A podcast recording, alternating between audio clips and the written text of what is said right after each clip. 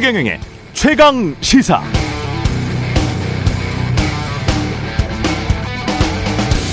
당신은 왜 대통령의 국정 운영을 지지하지 않는가? 여론조사에서 가장 많이 나오는 대답이 인사라고 하는데 정말 그럴까요?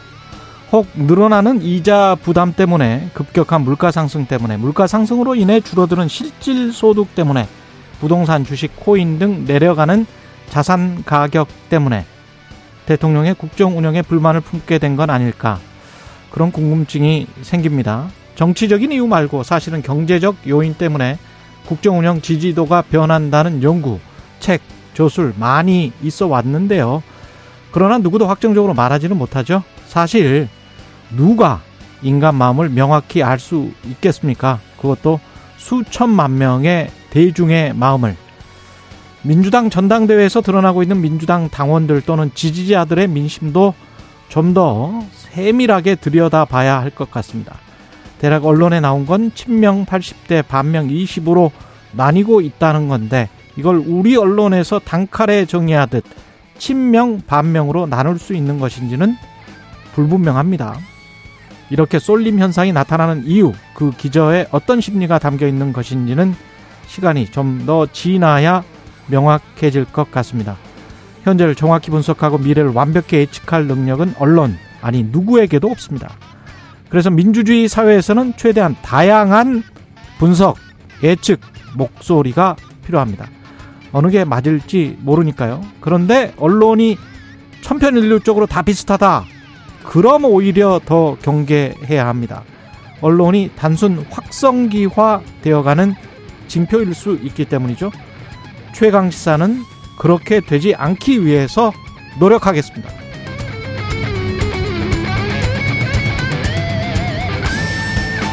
네, 안녕하십니까. 8월 23일 세상에 이익이 되는 방송 최경령의 최강시사 출발합니다. 저는 KBS 최경령 기자고요. 최경령의 최강시사 유튜브에 검색하시면 실시간 방송 보실 수 있습니다. 문자 참여는 짧은 문자 오시면 기본자 100원이 드는 샵9730 유튜브 무료 콩 어플 많은 이용 부탁드리고요. 오늘 최강시사 천하람 국민의힘 혁신위원 연결해 보고요. 그리고 박수현 전 청와대 국민소통수석 나오고 3부에서는 소설가 김훈 선생 만나서 신작 하얼빈에 대해서 이야기 나눠보겠습니다.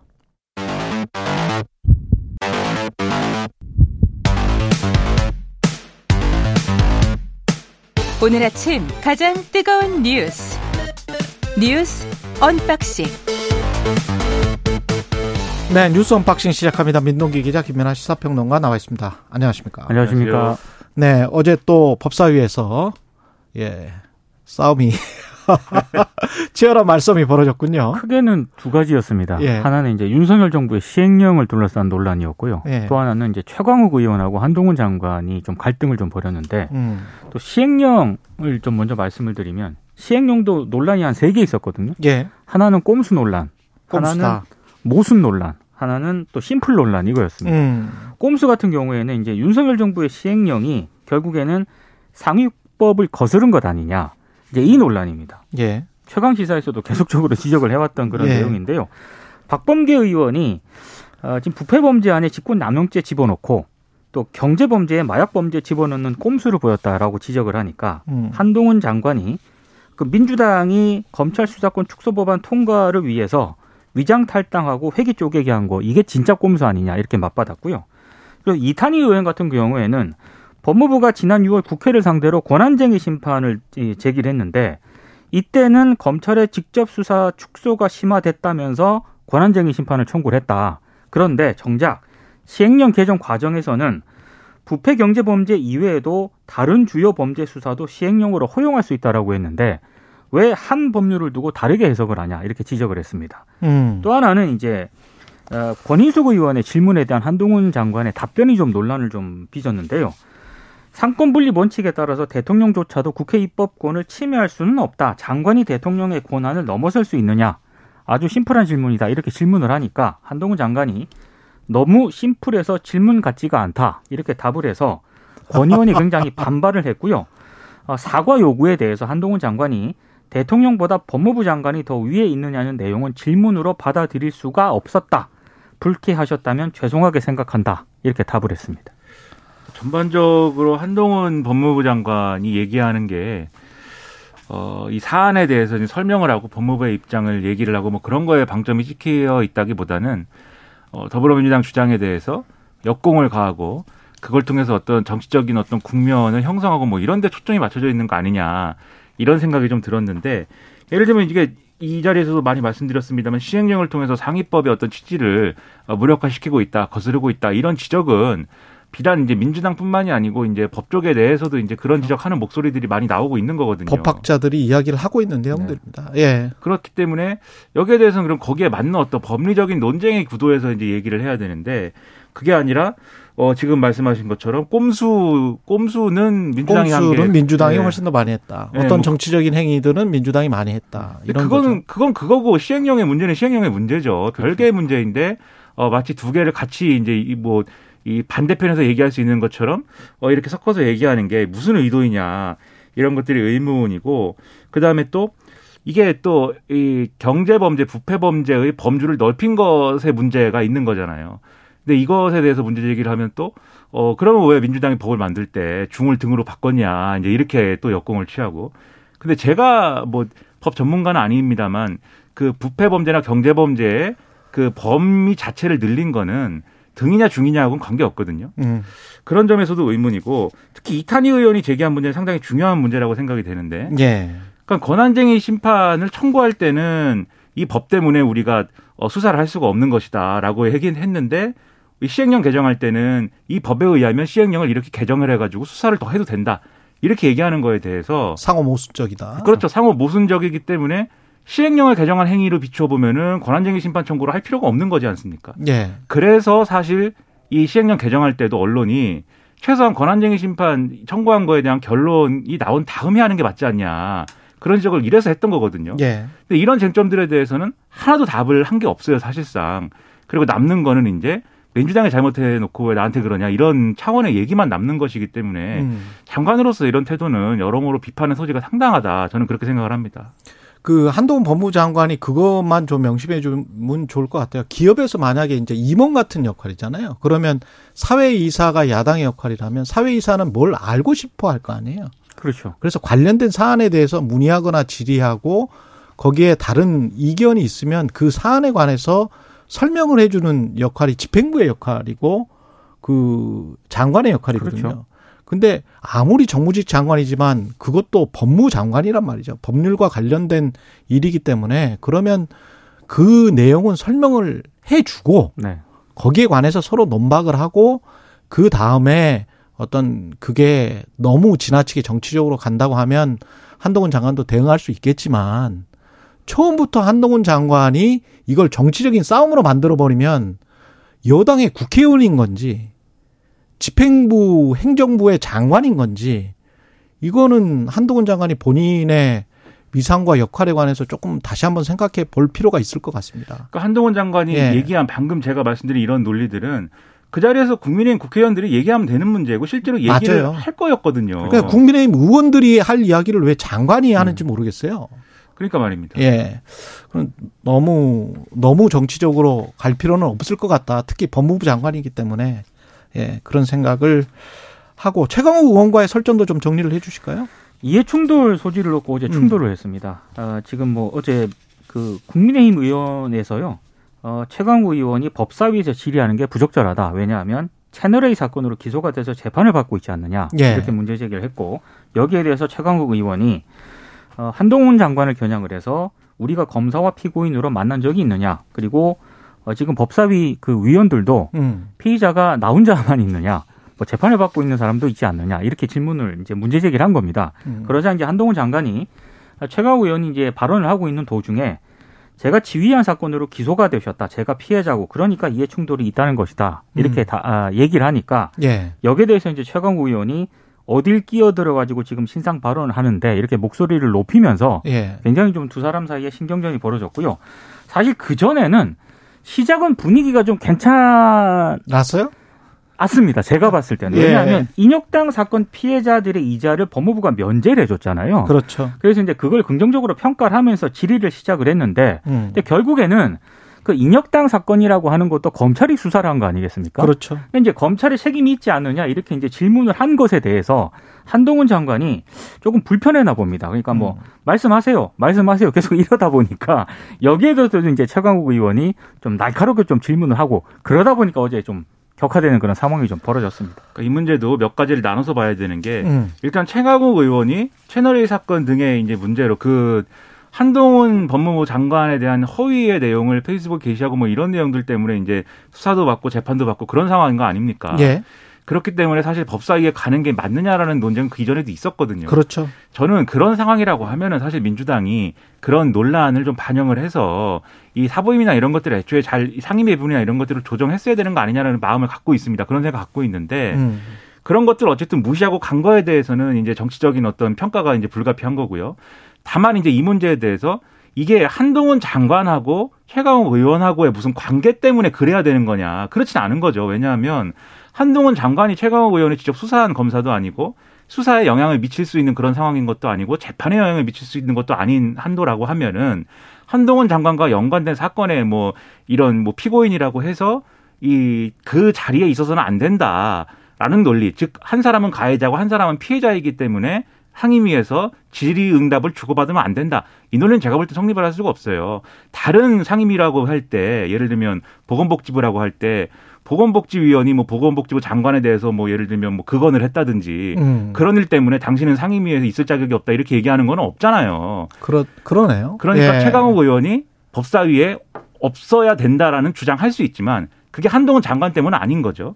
근데 한동훈 장관은 오히려 이 문제를 내가 피해자다라는 논리로 계속 얘기를 하거든요. 근데 지금 서로가 피해자라고 그러는 거 아니에요? 그렇죠. 그런 예, 측면도 가해자와 피해자에 대한 인식이 서로 뒤바뀌어 있는데. 그렇죠. 그래서 예. 더더욱 이 문제는 누가 가해자고 피해자고 이런 것하고는 하등 상관이 없다는 겁니다. 예. 근데 이제 그 문제를 계속 얘기를 한 거에 대해서는 근데 국회에서 그런 감정이 노출되는 거는 한동훈 장관도 그렇고 최강욱 의원도 그렇고 그렇게 보기는 좋지 않습니다. 그렇죠. 예. 최강욱 의원도 말이 지금 다 거칠거든요. 예.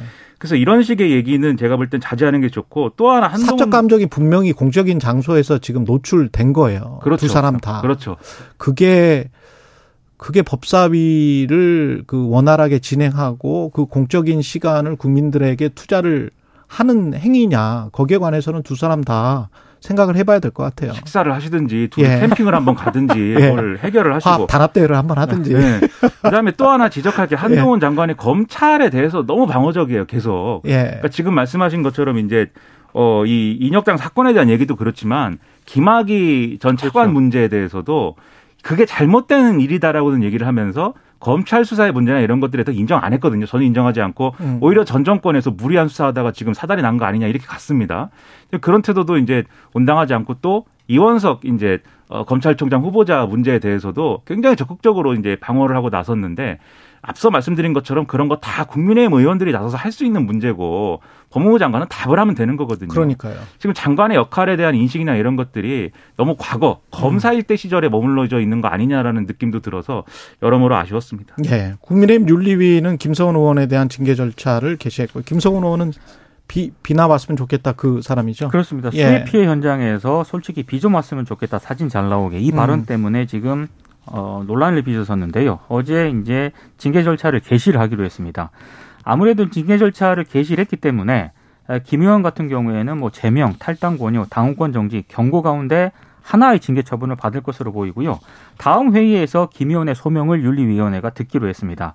아, 특히 이제 그 어제 관심을 모았던 거는 이준석 전 대표에 대한 추가 징계 논의가 있지 않겠느냐 이런 전망이 나왔거든요. 예. 근데 추가 징계는 하지 않기로 했습니다. 일단 다른 논의에 시간이 많이 걸렸고 여러 사유로 논의하지 않기로 했다고 밝혔고요.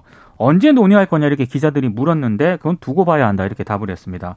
그리고 어제 윤리위원회가 김희국 권은희 의원에 대한 징계 절차도 개시를 했거든요. 김희국 의원 같은 경우는 어, 국고보조금 사업 선정 청탁을 대가로 쪼개기 후원금을 받은 혐의로 기소가 돼서 재판을 받고 있기 때문에 그래서 이제 징계 절차를 개시를 하는 거고요.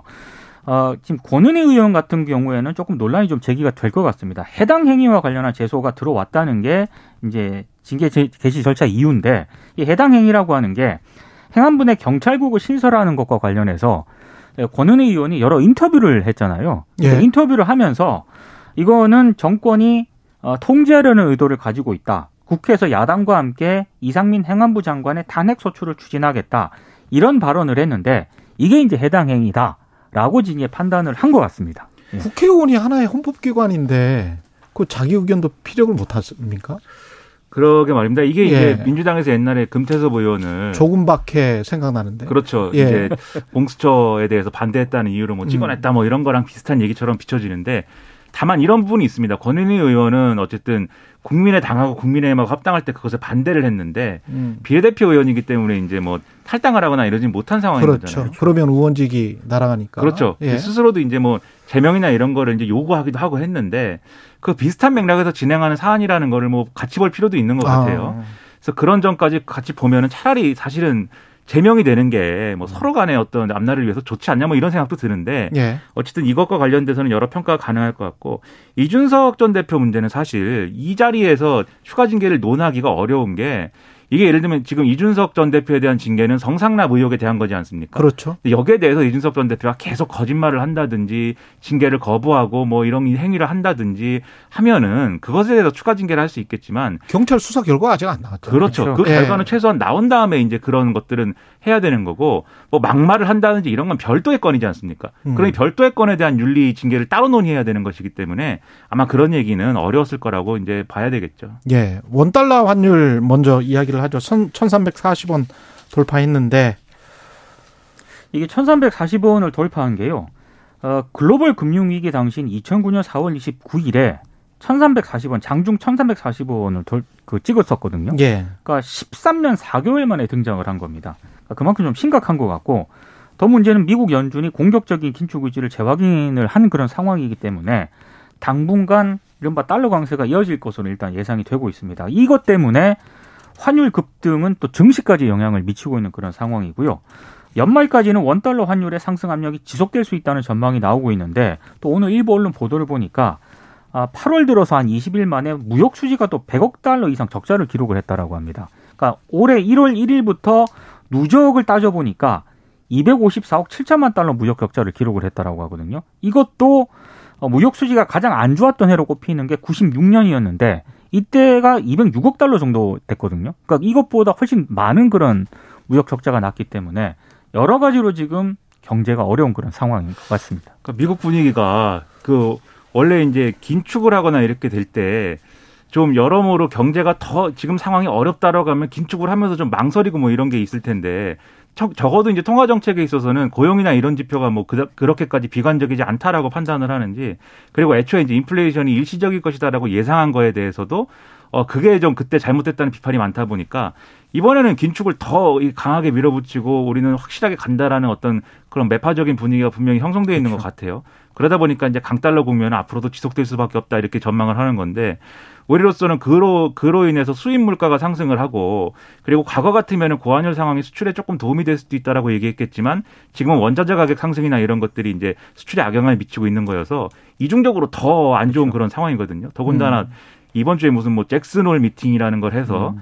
어 여러 통화 정책 목요일쯤에 하죠. 네, 예. 당국자들이 모여가지고 거기에 대한 얘기를 하는데 여기서 매파적 발언이 또 나오고 하면은 금리 인상 이렇게 좀 더 어, 이런 것들로 연준의 금리 인상이 좀 더 폭을 키울 수도 있고 그런 상황이 되면 우리 한국은행도 따라가야 되고 그러면 환율에 대한 대처나 이런 것들은 조금 더 어려워지고 이런 상황들이 예정돼 있어가지고 음. 이 문제에 대해서 어떻게 대응할 것이냐에 대해서 우리 통화당국도 그렇고 정부도 그렇고 고심이 굉장히 클 걸로 봅니다.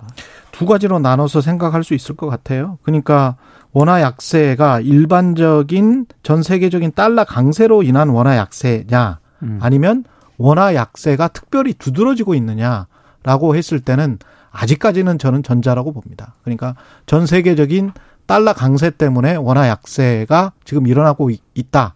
그리고 무역 수지 적자도 경상수지 흑자 폭이 꽤 크기 때문에 한 200억 달러가 넘고 있기 때문에 상반기에 그 정도면 그리고 이제 사실은 이제 선진국화 되면서 금융 쪽이 굉장히 발달을 하잖아요. 그래서 일본도 걸었던 길을 거의 비슷하게 지금 걷고 있는 거 아닌가. 무역 수지의 흑자 폭은 점점 줄어들면서 경상 수지의 흑자 폭이 늘어나고 전체적인 흑자 폭은 계속 늘어나는. 왜냐하면 돈 가지고 돈이 있으니까 이제 돈 가지고 그 전 세계에서 금융을 하는 거죠.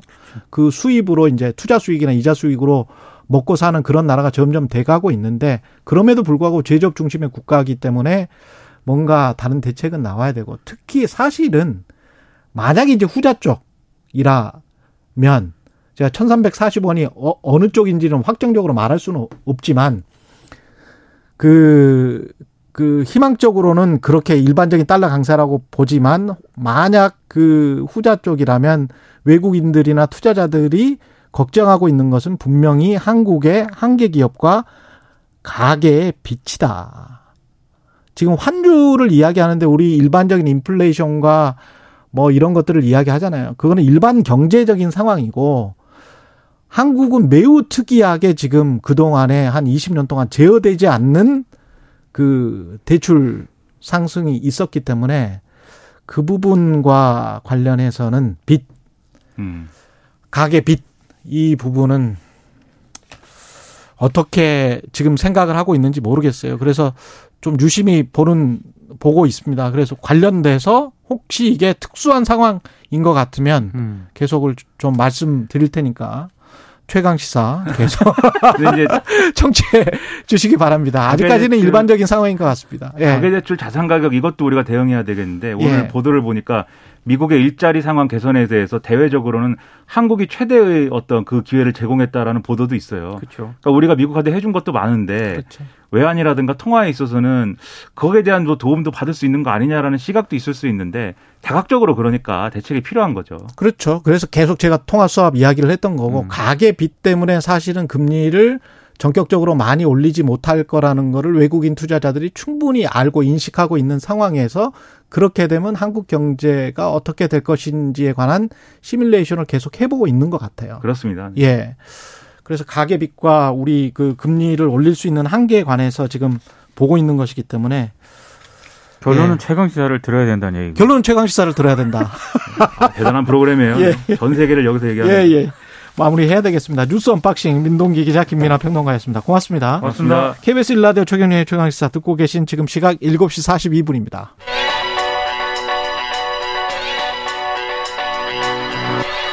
최강 시사 이상민의 눈. 네, 나라 살림을 샅샅이 파헤치는 시간입니다. 이상민의 눈, 이상민 나라살림연구소 수석연구위원 나와 계십니다. 안녕하십니까? 예, 안녕하세요. 오늘은 공공기관 개혁, 예, 예. 예, 공기업 개혁, 그 대통령과 정부가 연일 강조하고 있는데 예. 특히 5년가 많이 부실화됐다. 부채액이 84조 원 늘어서 문재인 정부 5년 동안 작년 말 어, 사상 최대였다. 583조 원이었다. 예. 뭐 이렇게 이야기를 하고 있습니다. 숫자는 맞는 거죠? 어, 숫자 맞죠. 예. 그 부채는 뭐 많이 늘었다라고 음. 발표를 하고 거의 뭐 많은 언론들이 거기에 관련돼서 기사를 쓰고 있는데요. 근데 저는 사실 부채가 늘었다라는 거에 대해서 하나도 궁금하지 않아요. 이게 마치 뭐 GDP가 늘었는데 부채가 늘었다. 뭐 이거를 대비하지 않고 그냥 바로 말하는 거하고 비슷하다. 아, 예, 정확합니다. 예. 그러니까 부채는 느는 것은 너무도 당연하죠. 예. 그러니까 부채도 늘고 자산도 늘고 뭐 순자산 다 같이 느는 겁니다. 예. 문제는 자산은 얼마 늘고 부채는 얼마 늘고 그렇습니다. 그래서 순자산을 부채로 나눈 부채 비율이 훨씬 더 중요한 거거든요. 음. 그래서 제가 한번 삼성전자 부채액 이렇게 포털 사이트에다가 한번 검사를 해봤어요. 예. 근데 실제로 나오는 것은 부채 부채액은 거의 검색이 안 되고요. 그렇죠. 저는 친 거는 부채액인데 검색되는 것은 나오죠. 부채 비율만 검색이 돼요. 지금 뭐 한 20% 됩니까? 아, 부채 비율이 어느 정도 되죠? 네. 글쎄요. 정확히 한 20% 조금 넘을 것 같은데 자세히는 예. 정확히는 모르겠는데요. 정말 탄탄한 기업이라서 뭐 굉장히 뭐 예, 삼성전자는 뭐 걱정할 게 없습니다. 사실. 예, 맞습니다. 예. 자, 그랬는데 왜 저는 부채액을 쳤는데 부채 비율이 나오냐면은 음. 시장 참여자들이 궁금해하는 것은 삼성전자의 부채액이 아니라 그렇죠. 부채 비율에 대해서는 시장 참여자들이 굉장히 궁금해하는 거죠. 음. 그러니까 마찬가지로 삼성전자든 공기업이든 우리가 궁금한 것은 부채액이 아니라 부채 비율이거든요. 예. 그래서 우리는 부채액보다는 부채 비율을 좀 더 중요 중요하게 봐야 됩니다. 음. 그 지금 부채 비율은 어떻게 됐나요?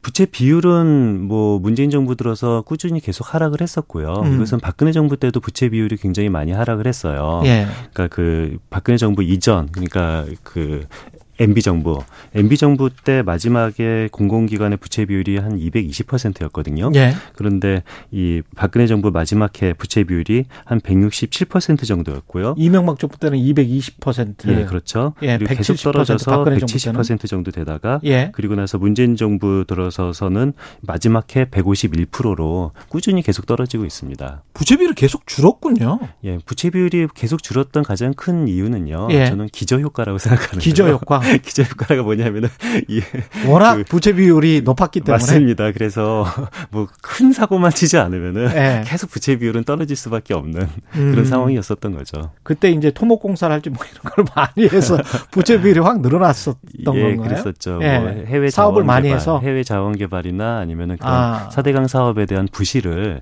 정부가 떠안는 것이 아니라 공공기관이 떠안게 했었어요. 그때 맞습니다. 석유공사나 이럴 이쪽 뭐 자원 자원 관련된 예, 맞습니다. 휘청휘청했었습니다. 예, 그래서 그런 온갖 예. 부실을 공공기관이 떠안는 다음에 그 이해, 이후에 박근혜 정부도 이때도 부채 비율이 떨어지고 문재인 정부 때도 부채 비율이 꾸준히 떨어져 와 있습니다. 부채 비율은 이명박, 박근혜, 문재인 정부 꾸준히 떨어져 왔다. 근데 예, 151% 정도면 사기업에 비해서는 민영 기업에 비해서는 약간 좀 높은 아, 거죠. 아, 예, 맞습니다. 예. 그러니까 우리나라 사기업 평균이 부채 비율이 한 120% 정도 되거든요. 예. 그런데 공공기관은 뭐 150% 정도 되니까 뭐 음. 뭐 사기업보다는 조금 높다라고 평가받을 수는 있는데요. 음. 근데 여기 이것도 좀 들여다봐야 되는 것이 약간의 좀 outlier 효과가 있어요. 아웃라이어라 예. 하면은 예외값, 그러니까 전체 통계 평균을 좀 변동시키는 예외값이 있기 때문인데요. 그렇죠. 그것은 바로 한국전력 때문입니다. 있습니다. 한국전력. 한국전력 하나의 부채 비율이 굉장히 높아요. 음. 최근 들어서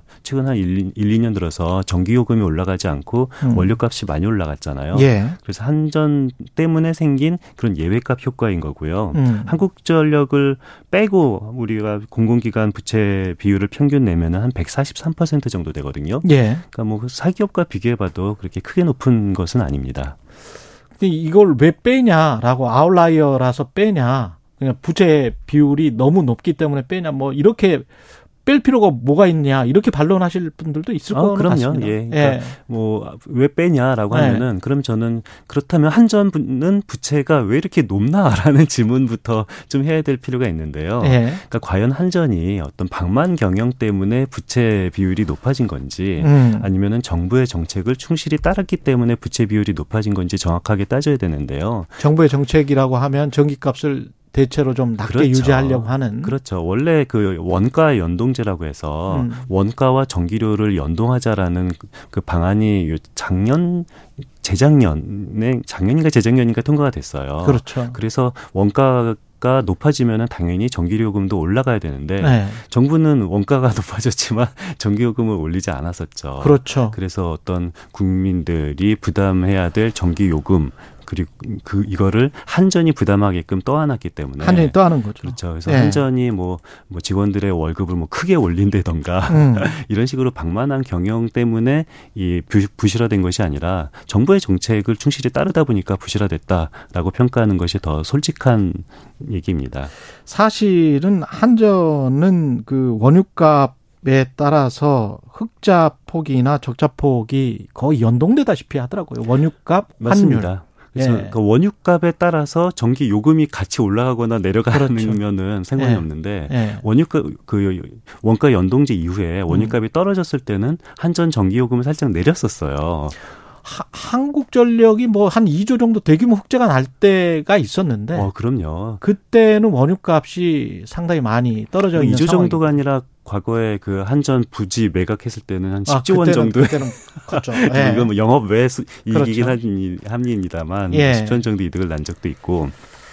근데 원유가 그 원가가 내려갔을 때는 전기요금을 내리고 음. 원가가 올라갔을 때는 전기요금을 올리지 않는 음. 이것이 바로 한전 부실의 가장 큰 원동력이거든요. 예. 그럼에도 불구하고 공기업들이 재, 재정이 조금 건전해질 수 있도록 최대한 노력을 해야 된다. 뭐 이거는 어, 부인할 수 없는 말이죠. 예, 사실이고 예. 14개 한전 말고 다른 공기업들은 어떤 노력을 해야 될까요? 그 정부가 14개 공기업이 특히 부실하다라고 발표를 했는데요. 근데 그 부실하다고 발표한 공기업 중에 하나를 보니까요. 한국 동서발전이라고 있어요. 음. 한전의 발전 자회사 중에 하나인데요. 근데 이것은 이 공기업 평가단에서 유일하게 탁월 등급 S 등급을 받았거든요. 그러니까 아, 민간 평가단한테는 어. 뭐 우리나라 공공기관 중에서 유일하게 S 등급에 속한 공기업이 동서발전인데요. 음. 근데 한 두 달인가요? 정부 평가에서는 이것이 재무 위험 14개 공기업에 속했어요. S 등급이었다가 그렇죠. 그러니까 민간 평가단은 S 등급을 주고 정부는 이것이 재무 부실한 14개 공기업 중에 하나다라고 평가를 주니까 그러면 두 개 기준이 달랐습니까? 뭐 기준이 다르죠. 하나 민간에서 준 평가 S 등급 같은 경우는 뭐 전반적인 상황에서 경영을 얼마나 잘했나라는 음. 걸본 거고요. 이번에 정부에서 14개 재무 위험 등급은 이런 그냥 재무 정보만 보고 이것이 음. 이 경영 방만 때문에 재무가 안 좋은 건지 아니면 다른 요인 때문에 재무가 안 좋은 건지를 판단하지 않는 거죠. 음. 근데 저는 이런 것들이 시장에서의 예측 가능성을 떨어뜨린다고 생각하거든요. 그렇죠. 좀 전에는 S 등급 받았다가 한 두 달 만에 경우에는 이 재무 위험 등급을 받으면은 시장에서 예측 등급 예측 가능성이 굉장히 떨어지는 거고. 그러니까 민간 평가단은 탁월 등급을 줬는데 그렇죠? 기재부에서는 재무 위험 기관이다라고 선정을 하면 맞습니다. 어떤 쪽을 믿어야 되느냐? 그렇죠. 음. 그러니까 그래서 뭐 아무튼 뭐 경영이 방만하지 않은 것은 사실인 것 같고요. 예. 근데 아무튼 뭐 재무는 좋지 않기 때문에 뭐 재무 위험 등급을 받았다라고 생각은 하는데요. 음. 그렇다면은 이렇게 이 재무 위험 재무 상태가 안 좋으면은 뭐 지금 정부가 말하는 것은 이런 자산 같은 경우를해도 적극적으로 매각을 해서 예. 좀 재무 상태를 좋게 하라라는 것이 예. 정부의 주장입니다. 자산만 매각하면은 뭐 재정 건전성이 좋아지고 뭐 다 문제가 풀립니까? 저는 이건 case by case라고 생각을 해요. 그러니까 매각하면 절대 안 된다 또는 매각만 하면 된다 둘 다 아니고요. 예. 지금 유휴 자산 그러니까 정확 제대로 부가가치를 높이지 못하는 자산을 매각하는 것이 좋겠죠. 음. 다만 부가가치를 높일 수 있고 활용도가 높은 자산은 매각하면은 안 된다고 생각을 해요. 예. 문제는 이렇게 옥석을 가려서 매각하라는 것이 아니라 매각을 많이 하면 많이 할수록 좋은 거다라는 식으로 정부의 압박이 있는 것은 바람직한 것은 아닌데요. 음. 실제로 석유공사가 지난 정부 때 이 자산을 매각을 했었어요. 음. 매각을 안 쓰는 자산을 매각하는 것은 저는 개인적으로 좋은 거라고 생각. 생각하는데 그렇죠. 자기 사옥을 매각한 다음에 자기가 그 사옥을 다시 월세를 내면서 빌려 쓰는 이런 황당한 일도 지난 정부에서 지지난 정부에서 발생한 적이 있었거든요. 계속 그렇게 되면은 뭐 현금 탈출이 오히려 떨어질 거 아니에요? 그렇죠. 네. 그래서 이런 식으로 쓰이고 있는 활용되는 자산을 매각하는 것은 좋지 않다고 생각하는데요. 음. 정말 더 놀라운 것은 그 매각을 했다는 얘기는 사는 사람이 있었다라는 거잖아요. 음. 누가 샀는지 보니까 전직 기재부 관료가 만든 회사가 석유 석유공사의 자산을 사고 석유공사한테 월세를 받아먹고 굉장히 고수익을 올리고 있다라는 음. 사실이 알려져서 최근 큰 문제가 됐었죠. 마지막으로 김혜숙님은 공공기관 임원들 성과급 줄이는 것에 대해서는 어떻게 보시나요? 이런 말씀하셨는데. 어 저는 이것은 20조 case by case라고 봅니다. case by case다. 예, 굉장히 경영을 잘했다. 예. 하면 성과급을 조금 줄 수도 있는데 음. 그렇지 않으면 성과급을 받으면 안 되는 거죠. 예, 알겠습니다. 나라살림연구소 이상민 수석연구원이었습니다. 고맙습니다. 예, 감사합니다. KBS 라디오 최경영의 최강시사 1부는 여기까지입니다.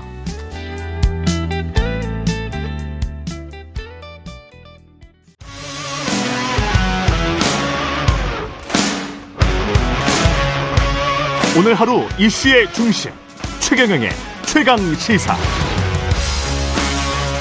네, 어제 국민의힘 혁신위가 1호 혁신안을 발표했는데요. 기존의 공천관리위원회가 갖고 있던 공천 후보자 부적격, 시, 부적격 심사 권한을 윤리위원회로 넘긴다는 겁니다. 천하람 국민의힘 혁신위원회에게 자세한 이야기 들어보겠습니다. 안녕하세요, 위원님. 네, 전남 춘천의 천하람입니다. 예. 전남 순천에 당협을 위원장 하시고 있다는 말이지 않아요. 그죠? 네, 살고도 있습니다. 아. 서울을 자주 오긴 합니다만은. 네. 그 지금 저 혁신위의 1호 혁신안이 네. 공천관리위원회가 갖고 있던 공천 후보자의 부적격 심사 권한을 윤리위원회로 넘긴다. 네. 이게 어떤 의미를 갖는지 잘 모르겠네요. 그리고 왜 이게 1호 혁신안이 돼야 되죠? 어, 일단 제가 지방선거 공천을 공천관리위원으로서 한번 해봤습니다. 예. 그러니까 이제 그때 보면은요. 그러니까 일단 국민들의 관점에서도 음. 아니 맨날 양당이 좀 이렇게 전과나 뭐 범죄 경력 이런 거 있는 사람들 공천 안 하겠다라고 하는데 매번 그런 사람들이 많이 공천이 되지 않습니까? 아. 그러면 아니 이게 왜 이러는 거지? 뭐 당의 기준이 없나 이렇게 생각하실 수 있습니다. 근데 음. 실제로 각 당마다 당연히 기준이 있어요. 예. 그런데 공천관리위원회가 이 부적격 자격 심사를 하다 보니까 예를 들면 권력에 가까운 분이면 어 뭔가 좀 문제가 있을 것 같아도 자격을 인정해서 붙여주기도 하고 좀 온정적으로 반, 한다는 거죠. 그렇죠. 반대로 또 권력에 밑보인 사람이면은 아 이게 그렇게까지 결격 사유인가 싶은 사람이 또 컷오프, 그러니까 부적격 판단을 받기도 하고 기준이 좀 지나치게 정무적 판단의 대상이 된 적이 많았습니다. 아. 그러다 보니까 이 부적격 자격 심사 기능을 공관위에서 좀 떼어내서 예. 어좀 정말로 원칙대로 심사할 수 있도록 할 필요가 있다라는 걸 저희가 느꼈고요.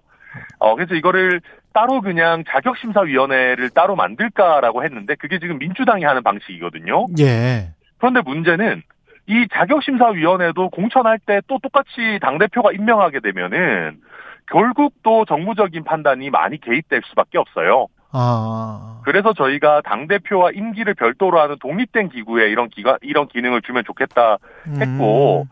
이번에 윤리위가 많이 그 주목을 받은 김에 윤리위를 명실상부한 저희 당의 제대로 된 사법부로 좀 발전시키면서 이런 자격심사 기능까지 윤리위가 맡으면은 어 조금 더 사법적이고 원칙적인 그 자격심사가 되지 않겠는가 해서 1호 혁신안을 그렇게 구성하게 됐습니다. 그러면 일의 프로세스 진행 절차가 어떻게 되는 거예요? 그러니까 윤리위에서 부적격하다라고 먼저 인정을 하면 그 사람들은 빼고 공관위에서 심사를 하는 겁니까? 나머지 사람들? 네, 그렇습니다. 그리고 아, 저희가 조금 더 네. 구체적인 내용들을 그 정리하겠지만은 어 지금 저희 공천이 보면은 그 선거 거의 막판에 다 돼가지고 무슨 번개불에 콩고어 먹듯이 할 때들이 많습니다. 그러다 네. 보니까 자격 심사도 제대로 안 되죠. 음. 그래서 저희가 이 윤리위 같은 경우는 상설 기구기 때문에 선거 직전이 아니라 선거가 꽤 많이 남았을 때부터 이 자격 심사를 받을 수 있도록 해서 아예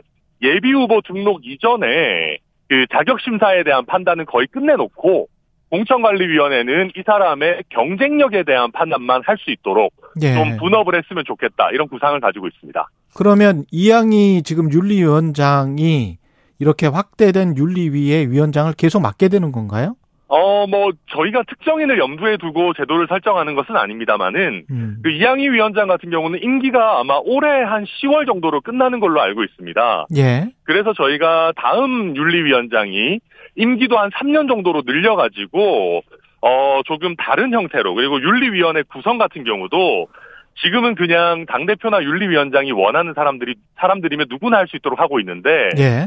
한 10년 이상 법조 경력이 있는 법조인이나 아니면 뭐 언론인이라든지 교수라든지 이런 식으로 자격 기준을 조금 더 엄격하게 해서 윤리위 자체를 조금 더 권위 있는 뭐 강화된 기관으로 만들어야겠다라는 생각도 가지고 있습니다. 이번 안 그리고 앞으로 나올 혁신위의 안들은 비대위가 승인을 하는 건가요? 의결을 네, 하는 맞습니다. 건가요? 예, 승인을 예. 해줘야지 이게 사실은 제도로서 도입이 되는 겁니다. 그럼 만약에 네. 그 다음에 이제 당 대표를 전당대회 뽑을 거 아니에요? 네.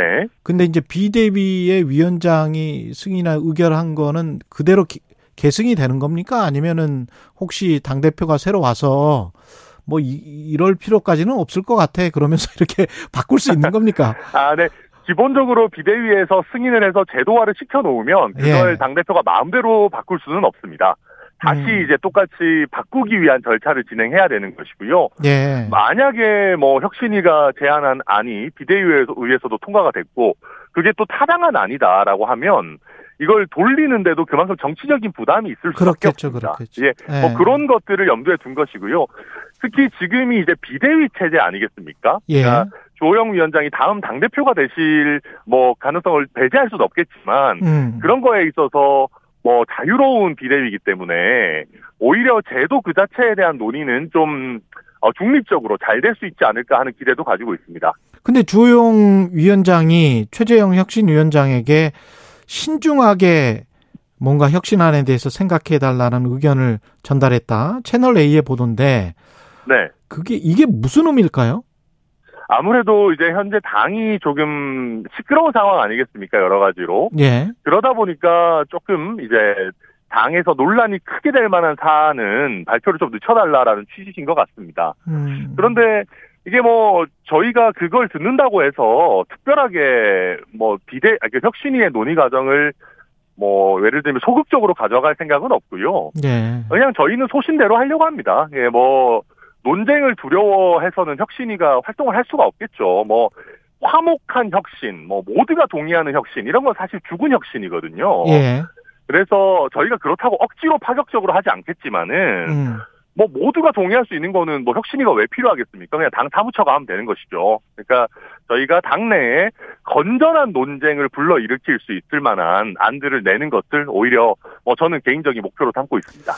지난번에 지방선거 할 때 기초자치단체 쪽에 적용을 했었나요? 그 공직후보자 기초자격평가 시험 국민의힘이 네, 그 기, 네 기초광역 의원들한테 적용했죠. 아 그랬죠. 네. 네. 지금 뭐 이거를 나중에 국회의원, 광역단체장, 대선 후보까지도 확대하는 뭐 그런 방안도 있나요? 어, 대선 후보까지는 조금 과한 것 같고요. 아무래도 이제, 아마 저희. 왜, 왜, 대통령, 왜 가해요? 아니, 뭐, 저희 윤석열 대통령 같은 좀 특수한 케이스도 있지만은, 예. 보통 그 대선 후보 정도 되실 정도면 선출직을 여러 차례 하지 않습니까? 그러니까 이제, 어. 뭐, 대선 후보까지는 좀 그렇다 하더라도, 어, 뭐, 국회의원이나 광역단체장까지 확대하는 방안은 저희가 적극적으로 논의하고 있고요. 지금 저 천하람 의원이 말한 거는 약간 좀 뼈가 있는 것 같은데, 윤석열 아, 대통령 같은 특별한 케이스도 있지만, 이거 는또 무슨 말이에요? 아유, 이렇게 저, 그 이전에 정치 경력 없이 예. 바로 첫 선출직을 대통령으로 하시는 뭐 이렇게 아. 예, 대단한 경우도 있으십니다만은 예. 대체로 대통령을 하시려면 그 전에 이제 선출직을 몇 번 정도는 하지 않겠습니까? 그렇죠. 그러니까 당연히 국민에 의해서 좀 어, 검증이 됐다고 봐야 될 것 같고요. 음. 물론 광역단체장이나 국회의원 같은 경우도 어, 선거에 의해서 검증됐다고 볼 수도 있겠죠. 그렇지만 저희가 PPH가 단순히 시험의 의미가 있는 것이 아니라 예. 저희가 꾸준히 이제 보수 교육이라고 하지 않습니까? 그렇죠. 재교육 같은 것들을 받고 또 평, 평생 교육, 평생 교육. 그렇죠. 예, 평생 예. 교육을 받고 저희가 예. 그것을 또 시험에 의해서 나름대로 정말 제대로 그 교육을 받았는지를 꾸준히 체크한다라는 의미고요. 아. 어, 특히 이제 저희가 지난번에 지방선거 때는 딱 한 번 치는 그런 시험이라서 다들 부담이 컸었는데 저희가 1년에 한 두세 차례 정도 정례적으로 치고 뭐 한 번 합격하면은 한 2, 3년 정도 유효 기간을 주려고 합니다. 아, 이라고 한다면은 토플이나 네. 토익처럼 하는 거군요, 이게. 그렇죠. 그렇 그리고 또 이게 지금은 초기기 때문에 예. 뭐 객관식 이런 걸로 하지만 어. 조금씩 조금씩 이제 그럼 제도가 발전이 되면은 뭐 예를 들면 대면 토론 시험이라든지 뭐 장문이라든지 이런 부분들로 발전도 할 수 있는 거기 때문에 음. 어, 혁신위가 그런 구체적인 시험 방안을 만드는 건 아니지만 이 재교육, 보수 교육을 하는 정당이다. 꾸준히 공부하는 정당이다. 라는 방향으로 나아가는 거는 뭐 어. 필요하다고 생각하고 있습니다. 어, 나쁘지 않은 것 같아요. 근데 그 이준석 전 당대표가 네. 도입한 거라서 비토 정서가 좀 있지 않을까요? 어, 저는 그런데 이거를 뭐 예를 들면 우리가 정책에는 어, 특허가 없다. 아. 이런 얘기들도 하지 않습니까? 예. 그러니까 뭐 예를 들면 좋은 아이디어인데 이준석 대표가 했던 거기 때문에 안 한다. 아니 무슨 이준석 대표가 볼드모트는 아니잖아요. 그러니까 아니 뭐 좋은 아이디어면 누가 냈든지 간에 그렇죠. 계속 할 수도 있는 것이고 반대로 이준석 대표가 냈던 아이디어라고 해도 안 좋은 거면 과감하게 폐기도 할 수 있는 거기 때문에 음. 저희는 이게 뭐 이준석 대표와의 연관성 이런 부분은 솔직히 별로 생각하고 있지 않습니다. 혹시 지금 윤리위에서 이준석 전 대표에 관해서 또다시 징계할 가능성은 어떻게 보십니까? 어, 저는 그런 가능성은 좀 낮다고 생각합니다만은 그 어제 보니까 권은희 의원에 대해서도 징계 개시를 했더라고요. 아 징계 개시를 했죠. 네, 예. 권은희 의원에 대해서 징계 개시를 한 뭐 사유들을 보니까 그 내부 총질 문자에 대해서 아 용산 시대인 줄 알았는데 뭐 경복궁 시대가 됐다. 음. 그리고 뭐 그 경찰국이라든지 이상민 장관에 관해서 뭐 이렇게 탄핵 의견 이런 것들을 얘기했던 것 같은데. 예. 저는 이런 윤리위의 결정이 굉장히 잘못됐다고 생각합니다. 굉장히 잘못됐다. 네, 네. 이거는 지금 보면 정치인의 발언에 대해서 제재한다라는 것 아니겠습니까? 그렇죠. 저희가 과거에 금태섭 의원이 민주당에서 그, 어, 당론 이탈 때문에 사실상 징계 같은 걸 받을 때 음. 저희 당에서 민주주의 없는 민주당이라고 얼마나 비판을 했었습니까? 그랬죠. 예. 아니, 그러니까 저, 저도 권은희 의원이 여당 의원으로서 저희 국무위원에게 탄핵을 언급하고 뭐 경찰국에 찬성하고 아, 반대하고 이런 것들이 좋아 보이지는 않습니다만은 그렇다고 해서 이걸 과연 징계까지 할 일인가? 음. 저는 우리 당이 입만 열면 자유를 부르짖는 정당 아니겠습니까? 특히 예. 또 저희 대통령께서도 굉장히 자유를 강조하고 계시고 저는 이런 윤리위의 결정을 보면 윤리위가 오히려 반윤 아닌가. 우리 윤석열 대통령의 자유중시 기조에서 벗어나 있는 윤리위부터 오히려 저는 바로잡아야 된다고 생각합니다. 이준석 전 대표는 어떻게 생각하세요? 천하람 아, 위원 생각에는 돌아올 수 있습니까? 아니면은 그 이준석 전 대표와 국민의힘과의 인연은 이걸로 끝입니까? 어, 뭐, 모든 것은 다 당원과 국민들의 의사에 달린 것 아니겠습니까? 뭐, 뻔한 얘기지만은. 예. 저는 우리 국민들께서, 아, 지금 국민의힘의 주류가, 음. 어, 과연 국가를 위해서 좋은가라는 판단을 하실 거라고 생각하고요. 그러니까 이준석이라는 인물에 대한 판단도 마찬가지일 겁니다. 그러니까 음. 이준석이라는 인물이 뭐 모든 것이 완벽한 것은 아니겠지만은 뭐 이 사람이 국민의힘에 필요하다라고 하는 당원과 국민들의 의사가 과반을 넘어간다면은 또 돌아올 수 있겠죠. 당이라는 것이 계속해서 어떤 구성원과 또 방향성을 바꿔가면서 뭐 100년 이상씩 존속하고 그러는 예들이 많기 때문에 예. 결국은 모든 것은 다 뭐 국민들의 판단의 문제라고 생각합니다. 지금 말씀하신 지금 국민의힘의 주류라고 하면 이준석 전 당대표를 제외한 당내 중진 의원들 중에서 당대표에 출마할 가능성이 거론되는 그런 의원들을 말씀하시는 거죠? 네, 그렇습니다. 예, 그분들이 주류라는 것이고 그렇게 가는 게 국민들한테 어떤 판단을 받을 것인가에 관해서는 좀 당원들이 생각을 해봐야 된다 그런 말씀이시네요. 네, 모, 네, 모든 것은 다 배를 띄우는 것. 뭐 이런 거 다 우리 민심 뻔한 얘기지만은 예. 만약에 이준석 대표가 당원들의 다수 뭐 국민들의 다수의 지지를 받는다면 뭐 당대표로서 복귀하는 게 과연 불가능하겠습니까? 뭐 기술적으로 출마를 못하게 한두 번은 막을 수 있겠지만 음. 글쎄요 그걸 영원히 할 수 있을지 저는 의문입니다. 아니 근데 지금 당장 전주의 비대위원이 뭐 그런 비슷한 말 1월 말 2월 초에 새 지도부를 구성해도 못 나온다. 왜냐면은 후보 등록일이 그때가 아닐 것이기 때문에 12월 정도일 것이고 그렇게 되면은 징계 기간 안에 있기 때문에 못 나오면 2년 동안 공백이 있으면 그게 되나요? 어, 네, 뭐 저도 당장 다음 전당대회에 나올 수 있을지 여부는 모르겠습니다. 제가 예. 기술적으로 한두 번은 막을 수 있다라는 것도 뭐 그런 취지고요. 예. 그런데 이준석 대표가 뭐 건강 관리를 얼마나 잘하는지는 모르겠지만 앞으로 정치를 할 나날들이 많이 남았지 않겠습니까? 그렇죠. 그래서 예. 당장 1, 2년 내에 복귀를 못 한다고 하더라도 음.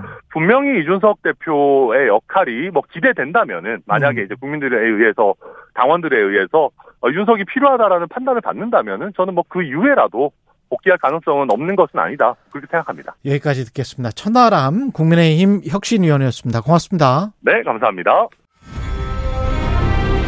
공정, 공익, 그리고 균형. 한 발짝 더 들어간다. 세상에 이익이 되는 방송. 최경영의 최강 시사.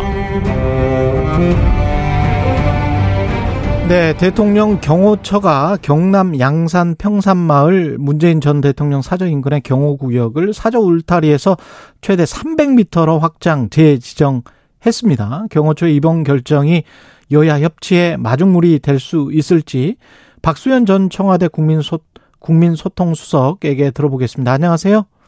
네, 안녕하세요. 박수현입니다. 예, 수석님은 저기 경남 양산에 가끔 가셨었죠?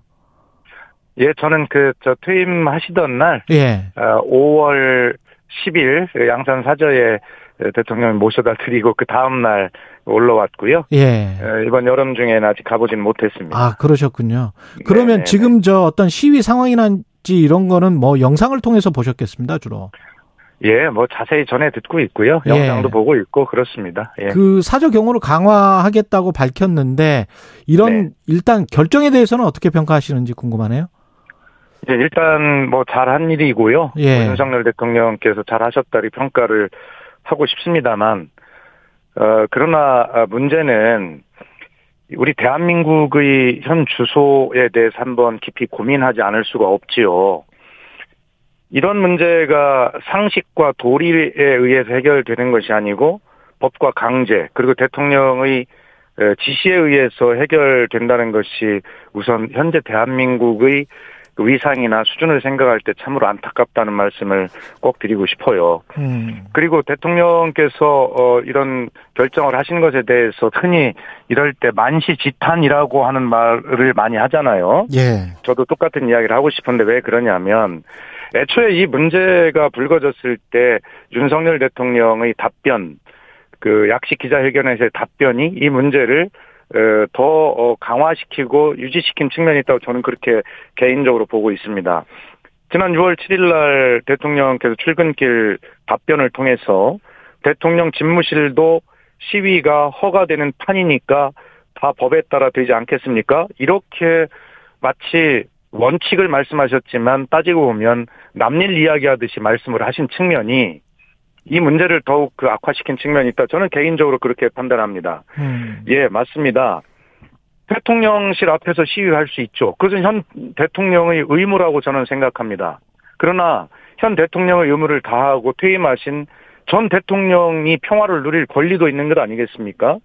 현 대통령의 의무를 전 대통령의 권리와 동일시한 듯한 이런 그 윤석열 대통령님의 그 약식 기자회견의 말씀, 이 말씀이 이 문제를 좀 해결을 어렵겠다라고 하는 점을 저는 분명하게 개인적으로 지적하고 싶습니다. 그 윤석열 대통령이 국회의장단 만찬 자리에서 김진표 국회의장이 직접 건의를 했고 이걸 받아들이는 형식이었는데 그게 네. 이제 김진표 국회의장은 이거를 건의를 했을 때는 문재인 전 대통령이나 그런 분들에게 혹시 다른 어떤 대통령실에 있었던 청와대에 있었던 분들에게 어떤 어 고민이나 이런 거를 고통을 좀 호소를 들었었던 걸까요? 뭐 직관적으로 들으셨겠죠. 예. 네, 그러나 이렇게 그 양산의 고통에 대해서는 김진표 국회의장님뿐만이 아니라 이미 여러 분들이 말씀을 다 하셨고 음. 어, 윤석열 대통령께서도 충분히 들으셨을 거라고 저는 생각을 하고요. 예. 에, 아까도 만시지탄이라는 말씀을 드렸습니다만 예, 이렇게 대통령님 말씀 한마디면 이런 어떤 경호 조치가 이루어질 수 있는 이런 문제를 왜 그동안에 그렇게 힘들게 하셨는지에 대해서 좀 아쉬운 생각도 든다. 뭐, 빼내진 조치이나 뭐 잘하셨다 평가를 하지만 만시 시탄이라고 아쉬움도 함께 네. 말씀을 드리는 것이 이렇게 하실 수 있는 것을 왜 그동안 안 하셨는지에 대해서 좀 어, 문재인 전 대통령과 함께 일을 했던 참모로서 좀 그런 아쉬움도 함께 든다는 뜻입니다. 그러나 크게 봐서는 사회자께서 모두에서 말씀도 계셨습니다만 이런 뭐 일들을 통해서 우리 사회가 서로 배려하고 어 서로를 입장을 바라볼 줄 아는 그런 사회로 나아가고 정치도 또 여야 협치로 나아가는 뭐 그런 직접 계기가 될는가는 모르겠습니다만 예. 하여튼 그런 뭐 대한민국을 서로 좀 보듬어 주는 그런 나라로 어, 만들어가는 계기가 좀 되었으면 좋겠습니다. 혹시 문재인 전 대통령이 지금 상황 이렇게 좀 개선된 상황에 관해서는 뭐라고 했는지 들으셨어요? 못 들었습니다. 다만 아, 예. 언론을 통해서 보면 어제 그 경호구역의 확대로 어, 양산 그 마을에 평화가 찾아온 그 언론의 취재를 보면 어, 그 마을 주민들 일성이 아, 매미 소리를 들을 수 있어서 참 좋다라는 말씀을 듣고 가슴이 뭉클했습니다. 이 자연이 주는 그 소중한 선물, 그 평화, 일상의 평화마저도 누리지 못했다는 것 아니겠습니까? 음. 어, 대통령께서도 어제 약 1시간여 정도 어, 퇴임 105일 만에 처음으로 그 마을을 참 편하게 처음으로 산책을 하셨다는 그런 기사와 사진을 봤는데 여튼 이런 것들에 대해서 너무 좀 안타깝고 어, 하는 생각이 함께 들었습니다. 예. 예. 김준표 국회의장이 또 여야 중진협의체 구성해서 뭔가 국회가 예. 교착 상태에 빠져 있을 때 해소하는 데 음. 도움을 주겠다는 구상을 밝혔는데 네. 민주당 내에서도 약간 좀 반대하는 목소리가 있는 것 같고 박수현 의원님은 어떻게 생각하시는지 궁금하네요. 아마 그런 대화의 음. 채널들을 서로 만들고 하는 노력은 매우 중요하다고 생각하고 실제로 좋은 영향도 미칠 거라고 생각을 합니다. 예. 우선 지난 정부 때그뭐 여야 정협의체라고 하는 그런 대화 채널을 대통령께서 제안하시고 여러 차례 시도도 했고 한두 번 예, 대화도 있었습니다만 잘 되질 않았잖아요. 예. 그러나 이런 어떤 대화를 시도하고 노력한다는 것은 굉장히 중요한 의미가 있고요. 음. 다만 민주당 일각에서 하는 이야기는 지금 현재 민주당의 전당대회로 당 대표 지도부를 구성하는 선거를 하고 있는 중에 에, 그런 제안을 했다는 것은 좀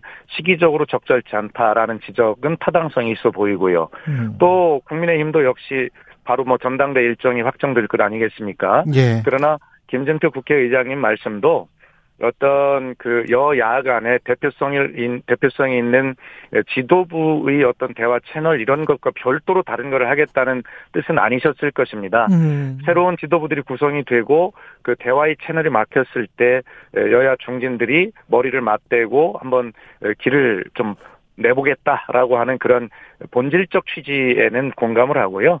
또 민주당도 뭐 그런 김전 국회의장의 제안에 대해서 뭐 지금 당장 뭐 지도부 선거를 하는데 왜 지금 그런 말씀하시냐라고 그렇게 반응하실 필요는 없을 것 같습니다. 예. 잘 그런 대화 채널 마련해서 새로 각각 구성되는 여야의 지도부의 어떤 대화의 채널이 막혔을 때 그런 어떤 새로운 돌파구를 마련하는 노력들은 당연히 있어야 될 거라고 생각하고 김준표 의장께서도 그런 상황에서의 어떤 역할을 말씀하신 것으로 그렇게 이해합니다. 그리고 민주당 전당대회 진행 과정에서 최고위원 후보로 나섰던 윤영찬 의원이 탈퇴를 하면서 다수 최고위원들이 민심이 아니라 특정 후보에 줄을 서고 있다. 아, 사당화가 되고 있다. 이런 표현을 했단 말이죠. 어떻게 보세요? 글쎄 뭐 그런 것에 대해서 제가 입장을 밝히는 것은 적절치 않습니다. 예. 다만 민심과 당심을 어떻게 구분할 것이냐 하는 문제에 대해서 누구도 명쾌한 답을 가질 수는 없지요. 음. 예, 아마 선거 기간 중에 뭐 후보의 뭐 이해 분리에 따라서 여러 가지 평가를 할 수 있고 말씀도 하실 수 있을 것입니다만 예. 그것은 선거 기간 중에 다 하실 수 있는 뭐 여러 가지 말씀이라고 이해는 할 수 있습니다. 예, 그러나 대체로 당심과 민심을 일치시키려는 노력은 어느 당이든 당연히 다 해야 할 의무라고 저는 생각을 하고요. 음. 지금 뭐 쉽게 해서 이재명 후보 어, 어, 떤뭐 대세론 이런 예. 것들이 뭐 이제 굳어졌다 이렇게 평가들이 나오던데요. 아마 저는 그런 현상이 어, 아마 윤석열 대통령의 지지율이 정말 바닥까지 내려가는 그런 국정 동력이 떨어진 상황에서 대다수 민주당의 당원들은 아 민주당이 예, 확실하게 단결하고 중심을 잡으면 예, 이렇게 어떤 그 윤석열 대통령도 견제를 하고 또 어, 국가의 운영도 바로잡는 구심점이 될 수 있겠다라고 하는 현재 그 대통령이 국정 동력이 떨어진 상황에서 민주당의 역할에 대한 당원들의 어떤 음, 그런 판단이 뭐 작용한 것이 아닌가 이렇게 보고요. 선거 과정은 당연히 경쟁에 의해서 되는 것이니 다만 사당화 운운하는 것은 말씀하는 것은 뭐 누가 당 대표가 되었을 때 그 이후에 당을 어떻게 운영하느냐의 문제와 연관된 것이지 선거 기간 중에 당원들이 아마 제 판단에는 그런 어떤 마음으로 결집하고 있는 것 같은데 그것을 사당화라고 규정 짓기에는 좀 이른 판단이 아닌가 저는 개인적으로 그런 생각을 가지고 있습니다. 그 언론 보도들에서 이제 검찰이 북송 서해 피격 사건 원전 폐쇄 관련해서 이제 대통령 기록물관 압수수색하고 이런 것들이 결국은 문재인 전 대통령에 향하고 있다 이런 분석 평론들이 나오고 있는데 어떻게 네. 생각하시는지 그것도 궁금합니다. 청와대 예, 계셨습니까? 대통령 기록관 기록물 뭐 이렇게 법에 의해서 관리하는 이유가 있을 겁니다. 아무리 그 관할 고등법원의 어, 판단에 의해서 뭐 압수수색을 할 수 있다 이렇게 되어 있습니다만 너무 그것이 어어좀 빈발하는 것 같은 느낌이 있어서 대통령 기록물에 관한 그런 어떤 음, 권위 이런 것들이 좀 희화화되는 이런 측면이 있어 보이고요. 에, 그리고 사실은 이 전 정부에서 했던 그런 어떤 판단들 어느 정부든 저는 대한민국답게 일을 한다고 생각합니다. 그런데 에, 대통령께서 이번 100일 기자회견의 전문 모두 말씀해 보니 원전 폐기와 관련해서도 이념에 따른 원전 폐기를 이런 식으로 말씀을 하셨어요. 전 정부의 원전 폐기라고 하는 것, 어떤 정책이라고 하는 것은 나름대로 시대와 상황과 여러 현상을 반영한 어, 집단 지성의 결과라고 생각하지 어떻게 전 정부의 정책을 대통령께서 말씀으로 이념에 따른 판단이라고 말씀하실 수 있습니까?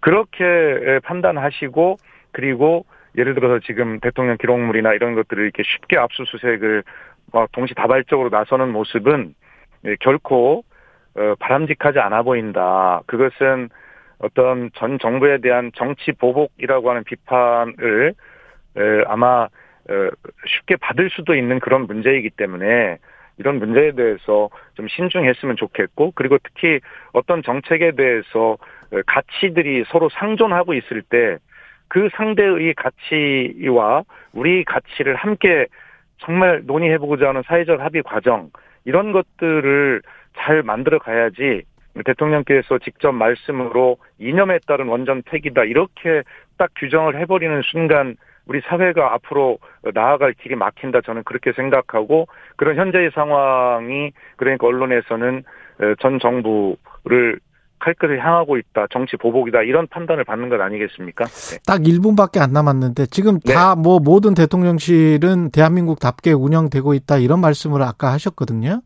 네. 지난 청와대와 지금 용산 대통령실 한 100일 정도 지났는데 어떤 점이 네. 혹시 차이가 있는 거는 뭐가 다른 거는 뭐가 있을까요? 보시기에. 예. 뭐 지금 윤석열 정부가 꼭 성공하기를 바라고 음. 또 국민의 한 사람으로 진심으로 그래야 대한민국이 앞으로 나아갈 수 있기 때문에 에, 제가 대통령실이나 어, 드리는 말씀은 저는 비난이나 비판이라고 생각하지 않습니다. 예. 뭐 그런 전 정부에서 일했던 사람으로서 충원의 제안을 드리는 것이죠. 예, 20초만 남았습니다. 대통, 예. 예, 대통령님의 그런 어떤 말씀의 내용과 태도를 말씀을 드렸는데요. 음. 지금 이렇게 혼란스러운 부분들은 대통령님의 진심 어린 사과와 앞으로 정말 국민의 눈높이에 맞게 잘 해나가겠다는 의지의 편 이거면 된다고 생각하는데요. 음. 저는 그런 어떤 것들이 전 정부와 현 정부를 굳이 비교할 필요는 없습니다만 알겠습니다. 그런 현 정부가 그런 점을 좀 박수현 전 청와대 국민소통수석이었습니다.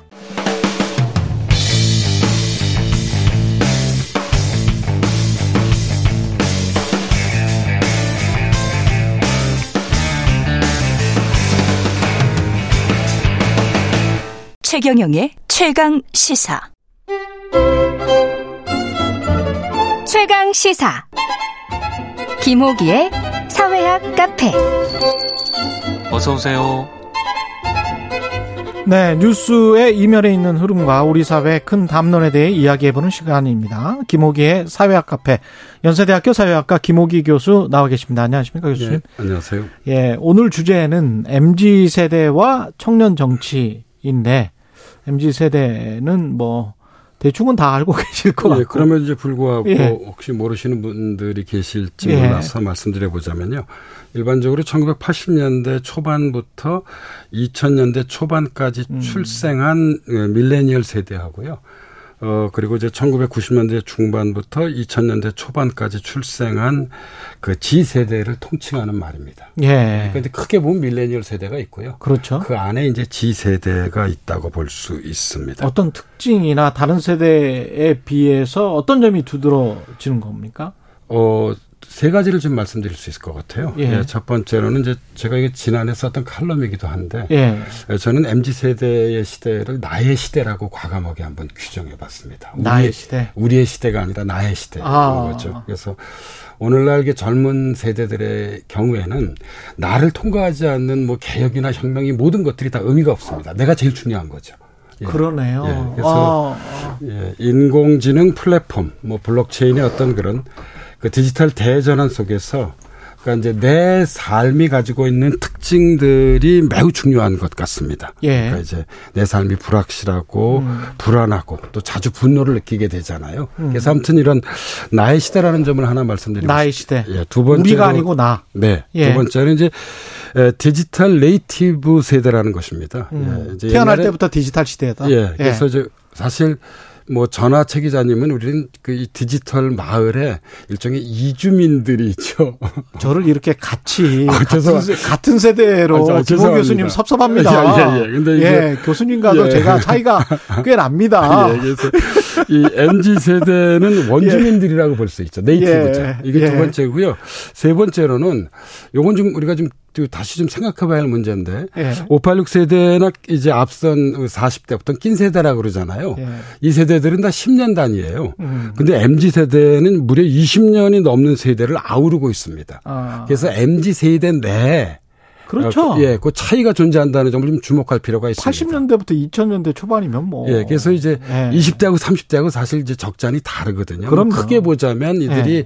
개인주의적이고 디지털 네이티브이기도 하지만 예. 그러나 그 내부의 안에 또 들어가 보면 20대는 20대 나름대로. 그렇죠. 30대는 30대 나름대로의 어떤 그런 특징을 가지고 있다는 점을 좀 주목할 필요가 있을 것 같습니다. 예.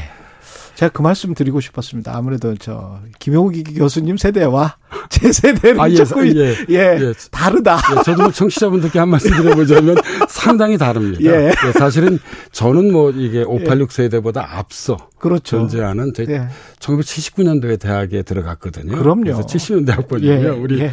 예. 저는 최기영 예. 기자는 저는 X 세대에 끼고 싶어하는 사람이기 때문에 그래서 범 X 세대. 예. 그러니까 예, 범 40대라고 볼 수 있을 것 같습니다. 네. 그 정치 관점에서 보면 이준석 전 국민의힘 대표, 박지원 전 민주당 비대위 공동위원장 이런 사람들이 좀 상징성이 있는 거예요, MZ 세대에. 그렇죠. 예. 예, 예. 이게 뭐 지난 대선과 그 직후에 가장 뜨거웠던 이제 음. 청년 정치인들이었습니다. 음. 뭐 일각에서는 정치적 비중이 두 사람이 다르다는 의견도 제시됐지만 뭐 이건 아마 당 대표와 비대위원장이 갖는 어떤 정치적 위상을 고려할 때 그렇다는 것인데요. 예. 여하튼 두 사람은 청년 정치를 이 상징하는 인물이었고 인물인 셈입니다. 음. 예.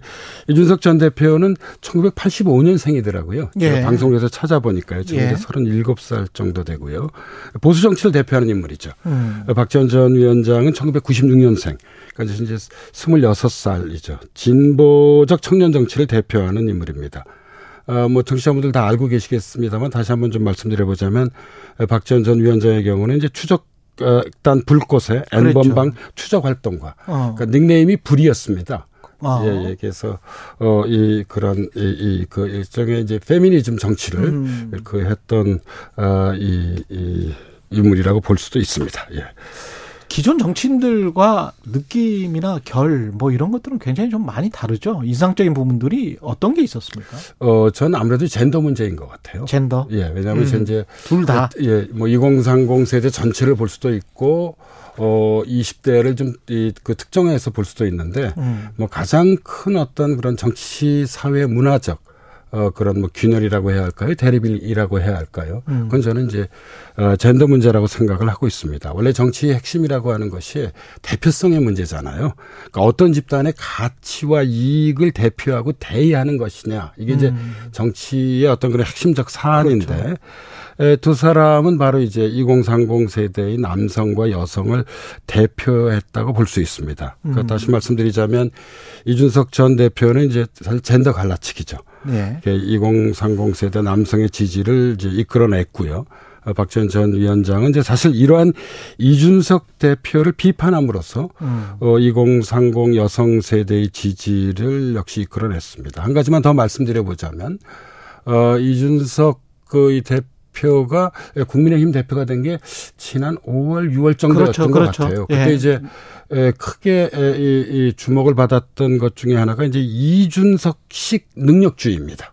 그렇죠. 예. 예. 그러니까 이제 이, 그, 이 능력에 따라 대우하는 것이 공정하다는 것인데. 그래서 마이클 샌달이 갑자기 소환이 됐고. 예, 그렇죠. 예. 예 왜냐하면 사실 이런 이게 제 의견이기도 하고 조금 전에 말씀하셨던 샌달의 샌달. 예, 예, 주장이기도 한데요. 이 과도한 능력주의는 사회적 불평등을 강화하고요. 그렇습니다. 어, 그리고 공동체적 연대를 훼손할 수 있는 위험이 있습니다. 그렇습니다. 이제 네. 이게 전화 샌달 같은 사람들의 생각을 지지하는 음. 어, 이뭐 586 세대, 음. 예, 그리고 이제 이그 40대 이낀 세대 네. 하고 이제 어떤 그런 이준석식 능력주의하고 음. 좀 이렇게 이그이뭐 긴장 갈등 그렇죠. 이런 것들이 이제 발생한 매우 중요한 그런 지점이고요. 그러니까 어. 공정에 대해서 우리나라의 경우 음. 세대에 따라 어떻게 기준이 다른 예, 거죠. 이해가 다른 거죠. 예. 이해가 다르고. 예, 네. 그런 점들을 잘 보여줬습니다. 그런 예. 것들이 뭐 드라마에서 드문드문 나타나기도 하더라고요. 요새 아주 인기가 높았던 드라마 같은 경우에도 그런 것들이 나타나고 그러던데 결과적으로 보면 뭐 기성 정치가 이준석 당대표 전 당대표의 상황도 그렇고 박지원 위원장도 마찬가지고 뭐 기성 정치에 사실은 또 도태 돼버린 측면도 좀 있지 않습니까? 지금 상황이? 어 근데 이제 저 두 사람이 상황이 좀 다르다는 점을 좀 주목할 아, 필요가 있어야 이제 주목해야 될 것 같습니다. 음. 에, 이준석 대표의 경우에 문제 역시는 두 가지입니다. 하나는 이제 이준석 대표에게 제기되는 의혹의 사실 여부 문제가 있고요. 음. 다른 하나는 정부와 여당 내부의 어떤 사실 적나라한 거죠. 지금 권력 투쟁의 문제, 정치 역학 예, 문제가 있습니다. 문제. 사실 의혹의 사실 여부는 경찰 수사 결과로 드러나겠지만, 그러니까 이 대표는 정치인이라는 점에서 이에 대한 좀 해명을 하고 어, 이에 대한 정책 책임을 전질 필요가 있다. 법적 책임에 좀 앞서 존재하는 것이잖아요. 정책 책임이라는 예, 것이. 그렇죠. 그런 생각을 갖고는 있습니다. 음. 하지만 어, 다른 한편인 권력 투쟁의 측면에서 보면 어, 지금 정부와 집권 여당 내에 너무 일찍 벌어진 것이죠. 음. 그 대개 집권 전반기에는 대통령을 중심으로 이른바 어, 이, 이 정부와 여당이 단일 대우를 이제 보여주기 마련인데요. 현재 이제 이준석 리스크가 발생을 했고요. 그게 현재 계속 현재 진행 중인 것 같습니다. 한 가지 주목할 것은 이제 최근 이준석 대표의 대응에 관한 것인데, 예. 어, 이, 그, 이에 대한 이, 저는 이제 중도 세력과 진보 세력이 어떤 그런 반응을 좀 주목해 봤는데요. 음. 어, 그동안 이제 이준석 대표가 뭐 젠더 갈라치기나 이준석식 능력주의를 좀 보여줬잖아요. 예. 예. 그래서 그렇게 이준석 대표에게 호의적이지는 않은 것 같아요. 적어도 진보 세력과 중도 세력의 경우는요. 그렇죠. 예. 반면에 그렇죠. 박지원 전 위원장의 경우는 음. 어 지난 이, 이그 지방선거 막바지에 이586 세대 용태론을 제기했잖아요. 어, 저는 이게 매우 결정적이었다고 생각합니다. 음. 왜냐하면 뭐 평소에 이런 문제 제기를 했으면 저는 뭐 많은 그런 이 그이 그, 이 수용과 지지를 받았을 거라고 생각을 하는데 사실 선거 막바지였잖아요. 음. 예. 그래서 어 우리가 이제 정치에 있어서 문제를 제기할 때 시점이 매우 중요합니다. 그렇죠. 그러니까 문제 제기한 방향은 옳았지만 음. 전략적으로는 좀 미숙했던 것으로 보입니다. 그래서 기성 정치인들이 보기에는 좀 어떤 미숙함의 패러다임으로 이제 이 그 이전 대표나 박 전 위원장을 생각하는 것 같아요. 그런데 예. 뭐 저는 이제 정치권 밖에 있는 사람이라서 그렇죠. 제가 보기에는 원래 미숙과 폐기는 동전의 양면입니다. 그렇죠. 예. 예. 그러니까 아, 이게 또, 원래 예. 예.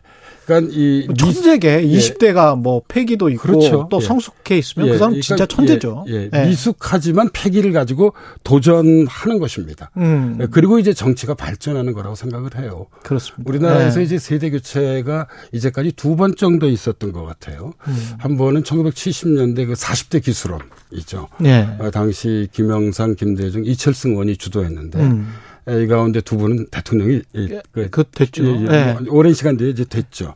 그리고 다른 어, 한 번은 2000년 전후에 386 세대의 등장이었습니다. 아. 여권에서 존칭을 생략하면 오세훈, 나경원, 어, 이 원희룡 등이 등장했고요. 음. 어, 그다음에 야권에서는 임종석, 송영길, 우상호 등이 등장했습니다. 근데 저는 이제 현재 음. 20년이 지났잖아요. 예. 예 2000년도 전후하고 이렇게 시간을 이제 이렇게 우리가 따져보면 그래서 아. 이586 세대가 주도하는 정치가 현재 좀 수사적으로 얘기하면 긴 꼬리를 남기고 있는 국명이라고 생각합니다. 음. 어, 이 과감하게 얘기하자면 저는 황혼이라고 생각합니다. 황혼이다. 예, 원래 황혼이라고 하는 것은 붉게 타오르지만 어. 이내 곧 사라지기도 합니다. 곧 새로운 태양이 예. 떠오를 것이다. 그래서 이제 2020년대야말로 음. 새로운 세대가 등장해야 할 시기라고 저는 좀 어, 보는 편입니다.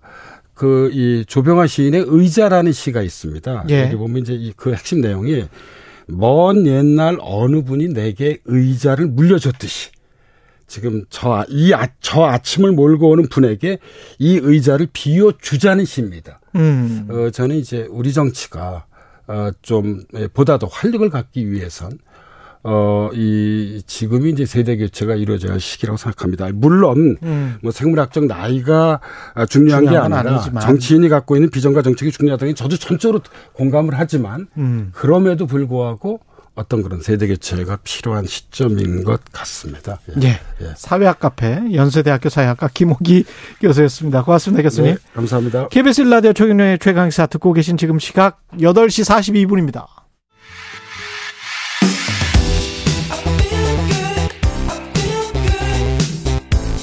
세상에 이익이 되는 방송 최경영의 최강 시사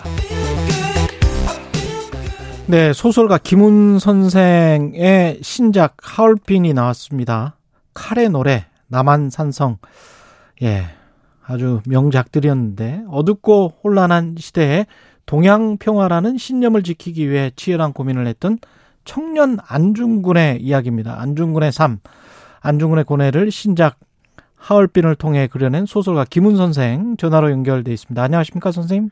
네, 저 김훈입니다. 안녕하세요. 예, 예. 건강은 좀 괜찮으세요? 네, 작년에 좀 아팠었는데 예.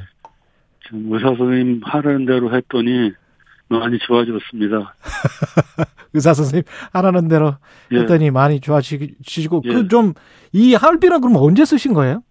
하얼빈은 금년 초에 제가 건강을 회복한 다음에 쓴, 썼습니다. 아, 금년 초에. 네, 네. 그러면 한 몇 개월 걸리신 거예요?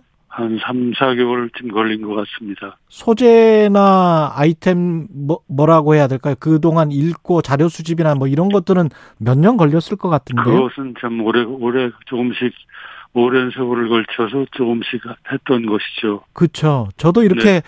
읽었는데 이게 물론 소설이긴 합니다만은 팩트에 근거한 것들이 굉장히 많은 것 같더라고요. 네, 자리... 그 사실들은 이제 기록된 그 문헌에 의지해서 썼고, 예. 그다음에 여러 가지 디, 디테일이나 등장 인물들의 내면 구성 그런 것들은 이제 제가 소설로 쓴 것이죠.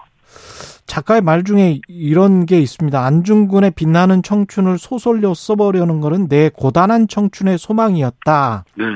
왜 안중근이 그렇게 끌리셨어요? 제가 그 대학 다닌 시절에 안중근 신문 조서를 읽어봤는데 예. 거기에는 정말 그 이 세계 악의 구조에 도전하는 음. 한 젊은이의 그 순수한 열정과 분노 그런 것들이 생생하게 그려져 있더군요. 그래서 거기서 큰 충격을 받았고 그 충격을 일생 동안 간직하고 있다가 한 50년 후에 겨우 쓰기 시작했습니다.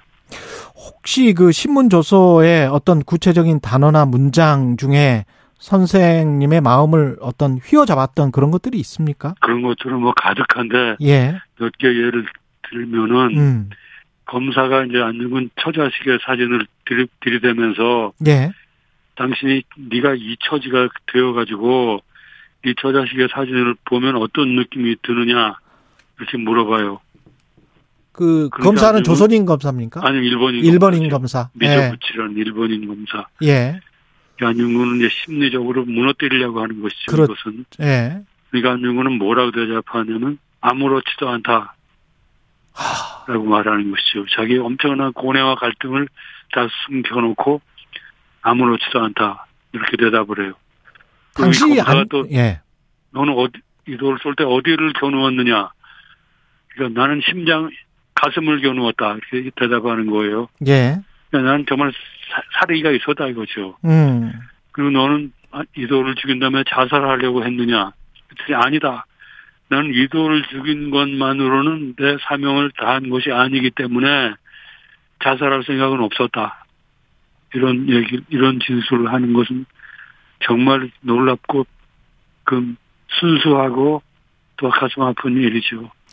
아까 그 악의 구조를 네. 말씀을 하셨단 말이죠. 네, 네. 이게 한나 아렌트 같은 평범한 일상의 악의 구조입니까? 아니면 일탈적인 악의 악을 말? 이제 세계화된 악의 구조인 것이죠. 그럼 음, 일상적인 악이네요. 네. 예. 일상적이고도 또 세계적인 악의 구조인 것이죠. 음. 그러니까 거기에는 이제 가령 일본 제국주의에서 대표되는 그런 것들이죠. 이 세상을 이제 문명 개화하겠다는 명분으로 자기의 그 패권 밑에다가 이렇게 복종시키려는 것이죠. 그 문명 개화의 명분과 그 약육강식의 그 욕망, 야, 음. 야욕 이런 것들이 겹쳐져 있는 것이죠. 안중근은 이제 거기에 대해서 이제 육탄으로 저항했던 것이죠. 선생님 소설을 보면서 그런 껍빛단 리도 생각이 나고 개인적 살이 이 사익이랄지 이런 것게 네. 아 지금 지금 말씀하시는 것처럼 순치된 인간 또는 세뇌된 인간 그렇게 스스로 믿고 싶은 인간이 네. 아주 강력한 의지를 가진 안중근을 만나면서 그 대비되는 효과가 아주 절묘하더라고요. 네, 이토와 안중근을 제가 소설 구성상으로 대조를 시켜놓은 것이죠. 예. 근데 구성상으로도 이렇게 되어 있어요. 이토가 만주시차를 가면서 대련에서 배에서 내려 기차를 타고 북상하자는 할빈으로 예. 그, 그 시간에 안중근은 이제 브라디보스톡에서 기차를 타고 할빈으로 가는 것이지 우독순을 데리고 음. 그래서 할빈에서 이제 만나 만나서 거사를 치르는데 그 두 인간의 그 그 이 대결은 정말 그 세계사적인 대결이라고 할 수가 있지요. 음. 그것이 이제 하르빈에서 폭발한 것입니다. 저는 근데 사실은 더 화가 났던 인물은 제 마음속에서 그 신부 있지 않습니까? 네, 전주교 신부는 신부님들. 예, 그 중에서 뭐랄까요, 나중에 한국에서 끝까지 예. 미텔 주교님이시죠. 예. 미텔 주교. 네. 그 주교분은 왜 그러셨을까? 그 주교님은 이제 프랑스 분인데, 예. 어, 그 주교는 어쨌든 이 전 교회라는 곳이 그 세속의 바탕에 있는 곳이잖아요. 예. 그러니까 이 미테엘 주교라는 인물은 자기 이제 몸의 반쯤 영혼은 이제 저 천국에 가 있고, 음. 나머지 반은 그 제국주의적인 이, 이 세속에 묻혀 있는 곳이죠. 아주 그 복잡한 내면을 가진 성직자예요. 음. 그리고 이제 안중근의 거사를 거사 정당성을 인정하지 않고 그렇죠. 안, 안중근에게 이제 고해성 그 고해성사를 주겠다는 빌렘 신부를 이제 못 가게 하고 이런 분이죠. 음. 그러니까 그, 그, 그 당시 한국에 와 있던 그 서양 천주교 세력의 그 양면성을 보여주는 인물, 인물입니다. 이, 이, 저 미텔 주교 인물, 그 양면성은 제가 설정한 것이 아니고 예. 그 기록에 그렇게 나와 있어요. 아. 저는 다만 그것을 소설화했던 것이죠. 그냥 마치 고귀한 가치나 이념을 추구하는 것처럼 성직자인 네. 것처럼 본인은 스스로를 믿었을 것이고 이토 히로부미나 당시에 순치된 조선인 또는 일본인들도 그거 그렇게 믿었을 거 아니에요 스스로를? 아니 그 그저 미텔 지교님은 예. 한국 천주교가 이렇게 초기에 안착되는데 큰 기여를 하신 분이거든요. 예. 근데 이분은 인간의 영혼과 예. 인간의 세속적 현실적 존재를 이렇게 분리해서 생각하신 분이에요. 그러니까 그렇군요. 자기는 정치적으로 인간의 영혼만 구원하면 되고 음. 나머지 인간의 현실적으로 세속적인 부분은 자기 관여하지 않고 이것은 속세 일이다 이렇게 생각하시는 것이죠. 그러니까는 그 인간 존재를 이렇게 영혼과 현실로 양분해 놓고 있었던 그 그런 이제 모순에 빠져 있었던 분이 아닌가 싶은 생각을 하고 있습니다. 당시에 안중근 의사의 나이가 몇 살이었죠? 서른 성을 쏘, 쏘실 때는 서른 살이고 서른 살. 네, 나중에 이제 집행 당해서 사형 당하실 때는 서른 한 살이었죠. 근데 그때 안중근과 지금 마침 바로 전에 이제 연세대 김호기 교수와 MZ 세대에 네. 관해서 이야기를 나눴거든요. 네, 네, 네. 지금 서른 살과는 어떻습니까? 선생님 보시기에. 글쎄요, 그 지금 30대를 네. 그것도 어떻게 안중근에다가 비교한다는 게 비교할 수는 없고 참 무리, 무리한 일이지만은 예. 그 우리 30대 젊은이들은 그, 그 시대가 또 많이 바뀌었으니까 예. 그 현실 전체보다도 자기 자기 개인, 자기 개인의 주변을 생각하는 것이 아닌가 싶어요. 음. 저는 그것도 그것도 이제 어쩔 수 없는 시대의 흐름이라고 그렇죠. 생각하는데 음. 나는 젊은이들이 이 저 우리 시대의 그 공동체 전체의 문제를 좀 생각을 할, 하는 힘이 있었으면 좋겠다고 생각합니다. 음. 가령 기성세대가 뭐 젊은이들한테 자꾸만 개천의 용이 되라고 강조하잖아요. 예. 나는 젊은이들도 개천의 용이 되는 것을 꿈꾸고. 음. 그런데 개천의 용이 다들 되기 위해서 애쓴다면은 그 개천은 그대로 남아 있을 거잖아요. 음. 그 개천의 용이 되려기 되는 것보다는 예. 그 개천 자체의 수질을 개선하고 음. 개천을 없, 없애려는 노력을 해야 된다 이런 얘기를 해드리고 싶어요 젊은 세대들한테. 각자 도생보다는 함께 네. 수질 정화에 네. 앞장서자. 네. 개천의 수질을 정화해야 되고 네. 마침내 개천을 없애야 되겠죠. 그 책을 읽으면서 그 안중근 의사의 그 당당함 있잖아요. 네. 자신의 안중근 네. 뭐 조력자인 우덕순이 포수, 무직, 담배파리 네. 이게 이제 자신의 직업이라고 말하고 그때 모든 그 신문조에서 느꼈었던 것도 아마 그런 그렇죠. 그 당당함이었던 것 같아요. 어떻게 보면 이렇게 굉장히 주눅들 수 있는 상황인데 그게 어떻게 나온 것일까 정말 경이롭습니다. 어떻게 보면. 그 놀라운, 놀라운 말이죠. 포스, 무지, 담배파리 이런 것은. 근데 그것은 또 사실이에요. 무덕순 담배파리를 했고, 음. 어? 브라드보스도 거리에서 담배파리를 했고, 예. 안중근은 또 역시 포수로서 이름을 날렸고, 음. 일정한 직업이 없었어요. 이 직업이라는 건 이제 생업을 말하는 것이겠죠. 예. 그런데 그렇게 포수, 무직, 담배파리라는 이 단어는 정말 스스로 완전한 단어인 것이죠. 무슨 다른 외부의 힘이나 권위에 의존하지 있지 않, 않, 않는 것이죠. 음. 이것은 청춘의 언어고 거침없는 언어고 에너지에 가득 찬 순수한 언어죠.